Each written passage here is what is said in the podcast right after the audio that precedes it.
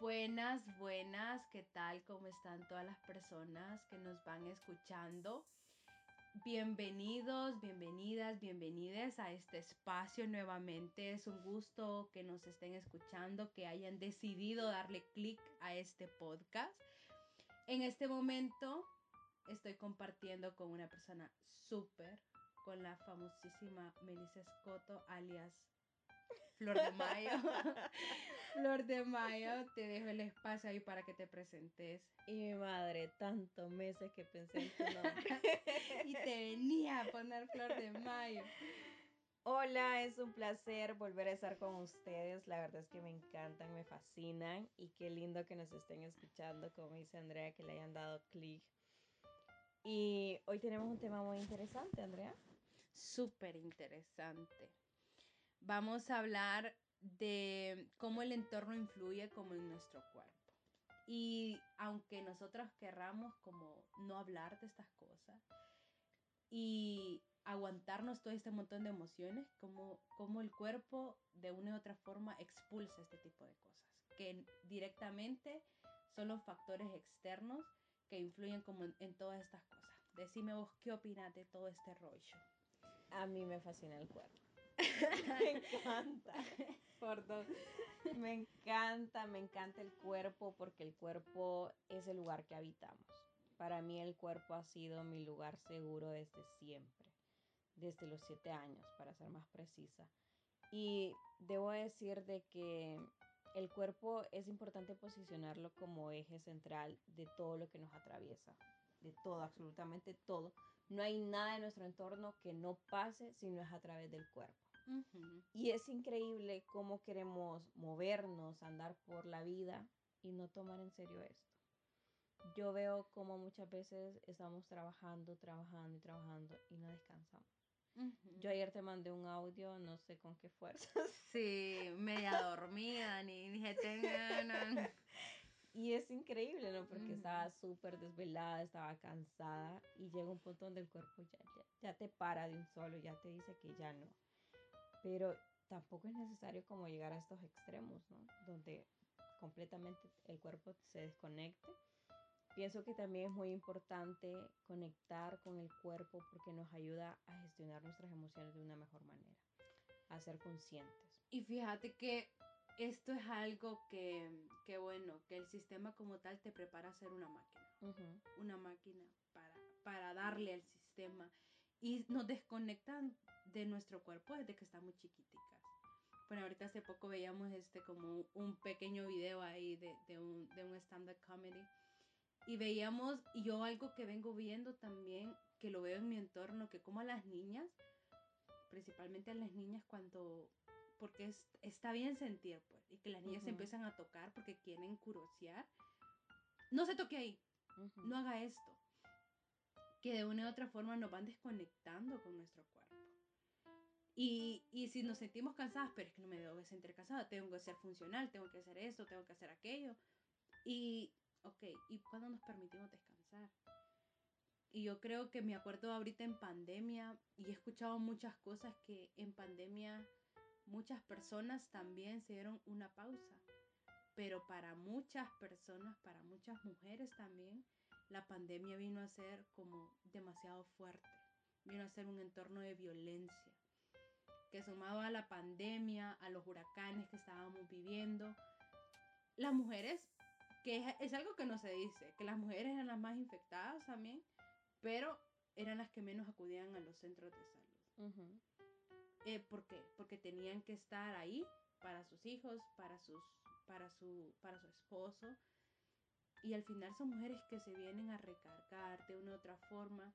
Y algo que yo veía en una persona muy cercana a mí, que cuando falleció eh, su pareja, como ella había estado todo, todo el tiempo cuidándola, estando para, para él, la persona fallece y ahora falleciendo, ella empieza a tener muchas enfermedades.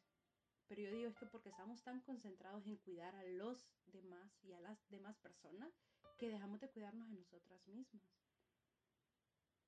Y como vos lo decís, desde pequeñas nunca, nunca, uh, nunca crecemos conectadas a nuestro cuerpo. Ni siquiera nos miramos al espejo, el cuerpo desnudo. Entonces, imagínate que siempre estamos pendientes de las, los LED de más personas, pero nunca de nuestras emociones, nunca de nuestro cuerpo. No sabemos ni siquiera cómo estamos. El otro día tuvimos una reunión con las voluntarias y hacíamos la dinámica, ¿no? De cómo nos, cómo nos había ido en la semana. Y era como, no sé cómo me fue en la semana. Entonces, no somos conscientes. Ajá, nos tomamos como ese, ese tiempo para pensar cómo nos había ido la semana. Sea, significa que estuvimos en automático todas las semanas. Exacto. Y eso es preocupante, porque no, no estuvimos de manera consciente. Y cómo el hecho de decir, bueno, voy a descansar, nos hace sentir culpables. Exacto. Y esto lo, lo compartía también con unas compañeras que también se sentían igual, como que muy cargadas y todo esto. Y yo les dije algo que hice la vez pasada, dejé los trastes sucios. No pasa nada con dejar los trastes sucios. Porque estar en casa es increíble el trabajo de la casa. Yo les dije, los trastes sucios nunca se terminan. Yo lavo y al ratito aparecen otros. No sé de dónde salen tantos. Es increíble. Y nos ponemos a alegar, ya laven sus trastes, hombre! Es increíble, pero nunca terminan los trastes sucios. Es cierto. Y yo dije, bueno, no lo puedo lavar, ahí que queden porque yo necesito hacer otras cosas. Y no pasó nada. Los lavé después. Y fíjate que algo que a mí me ha pasado, curiosamente, de que cuando digo, mm, no me voy a, no me voy a preocupar, me voy a dedicar en descansar, pero cuando sé que tengo que trabajar, pa, ok, me la tiro de, ok, tengo que, no, no, me voy, a, me voy a dedicar a descansar. Pero luego cuando ya vuelvo a esa realidad de que tengo que trabajar, de que ya terminó como mi hora, mi día de descanso, es como, pucha, ojalá hubiese avanzado más. Si hubiese avanzado más, no estaría en este punto, no estaría todavía entera. Nos culpabilizamos hasta por descansar, como lo decía. Nos sentimos mal de tomarnos una siesta, que no, no puedo hacer esto porque me voy a atrasar.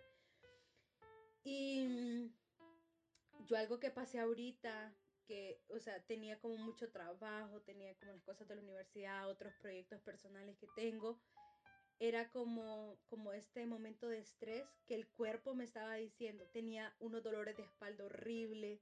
Me acuerdo que en las madrugadas me levantaba con unos calambres, los dolores de cabeza y, y la forma en la que yo me sentía pues agotada, sentía que hasta ni dormía bien.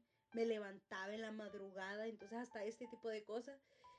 Y me acuerdo que, ok, decidí medicarme, pero igual no bajé el ritmo.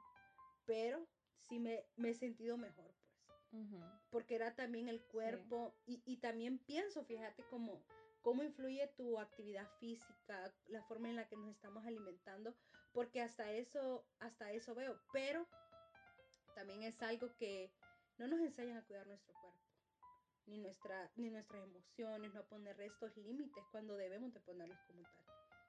Y venimos a aprender a prueba y error. A. La y qué triste, o sea, qué triste llegar a un punto que tal vez querés llorar porque ya no aguantas, ya no aguantas la situación.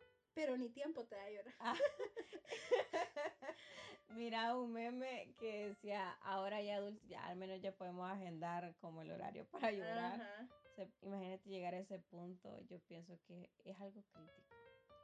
Y fíjate que, no sé, es que mm, la vez pasada veía un video, la, la fuente bibliográfica TikTok de que un, médico explicaba de que si nos aguantábamos mucho la ganas de decir cosas, notaba dolor de garganta, notaba tos, que si estábamos bajo mucha tristeza, que empezábamos a sentir presiones en el corazón.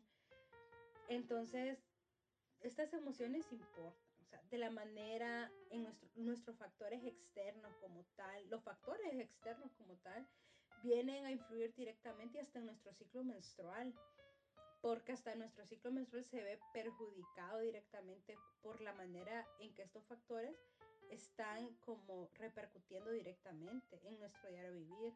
Como lo decía vos, que estamos de forma automática. Como una máquina que está ahí, ok. Y veía un video hoy precisamente que decía, estamos cansados de la rutina, pero porque no dejamos, no, no nos permitimos tener una rutina flexible. y es cierto, no permitimos tener, ok, ok, mi, mi, agenda dice que de 4 a 5 tengo que hacer esto y esto, pero un día me lo puedo permitir de no hacerlo. y, no, y no nos han enseñado a hacer ese tipo de cosas. Pues. Y que también, vaya, el sistema te dice una jornada laboral son 8 horas. Hasta 12 a veces, los desgraciados ahí. Y mal pagadas.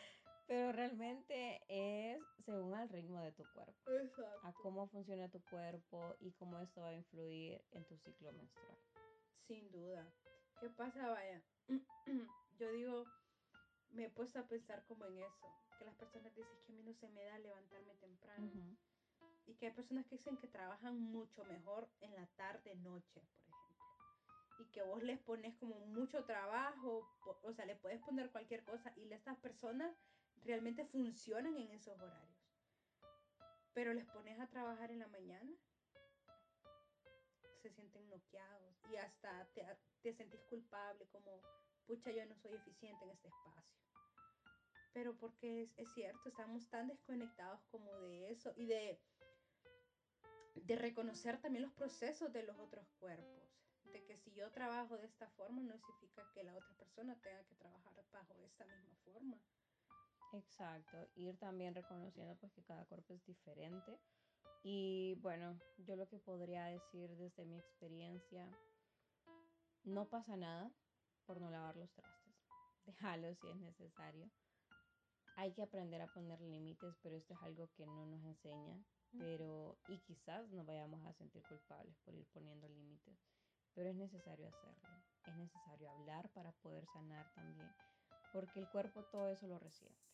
Y si queremos sanar es necesario hablar. A veces nos cuesta mucho hablar, pues hay que escribirlo hasta que podamos verbalizarlo. Sin duda, fíjate que, que de una u otra forma es bien importante expulsar que bajo todo, todo lo que vivimos de forma diaria. Buscar estas formas. Creo que desde el arte, desde la escritura, podemos realmente apostarle a, a despojarnos de estos sentimientos. Entonces también de mi parte yo les invito a decir no, también a, decir no quiero salir a bailar, no quiero ir a tomarme una cerveza, no quiero hacer nada, porque es algo que también hasta, hasta lo pensamos en nuestro círculo de amigos. Pucha, voy a salir porque no le quiero quedar mal, a que aman pero nuestro cuerpo nos está pidiendo que descansemos y no lo permitimos. Así es, también recordarles pues los té, la buena alimentación, el ejercicio, mantenernos activos de alguna u otra manera es sumamente muy bueno para el cuerpo y también salir como, o sea, si, si se puede, buscar como esos lugares al aire libre donde podamos desconectar y conectar con la naturaleza. Es bien importante, sin duda. Y, y realmente a veces la Mara piensa que cuando le decías actividad física, es que tenemos que estar bajo, bajo una mega rutina de dos horas. Y yo estaba viendo que hasta solamente con que saltemos la puerta 10 minutos, caminemos 10 minutos, corramos 10 minutos o bailemos. Si no nos gusta hacer nada de este tipo de cosas, bailemos. Melissa aquí quiere bailar, dice. o sea, este, este, tipo de cosas. Eh, el, el, hecho también de meditar, creo que también es algo que no se, no se dice mucho, pero también meditar es, es tener una muy buena conexión con vos. Entonces, pero creo que poco a poco con estos como videos de YouTube se puede ir como conectando poco a poco con nuestro propio cuerpo. Definitivamente y bueno, igual les mando un abrazo grande y que ustedes también pues puedan abrazarse esta mañana, esta tarde o esta noche, depende en el horario que nos estén escuchando y que sigan pendientes de nuestras redes sociales. Bye, cuídense, muchos abrazos y autoabrácense.